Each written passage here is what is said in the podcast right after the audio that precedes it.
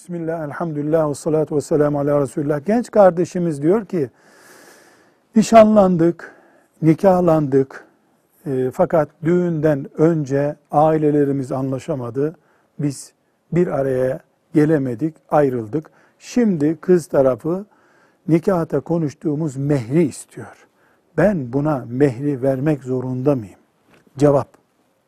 Eğer Türkiye'de bir imam efendi genelde yapıyor bu işi. Dini nikah kıymak üzere bir yere oturduysak ve orada nikah kıydıysak, mehirde konuşuldu ise durum şudur. A.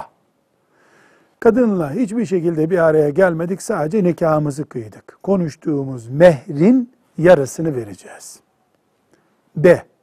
Kapalı bir evde biz bir araya geldik, oturduk ama cinsel ilişki yapmadık.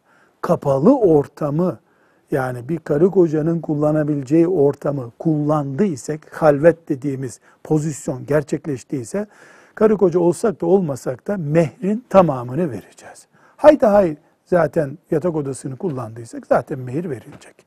Velhamdülillahi Rabbil Alemin.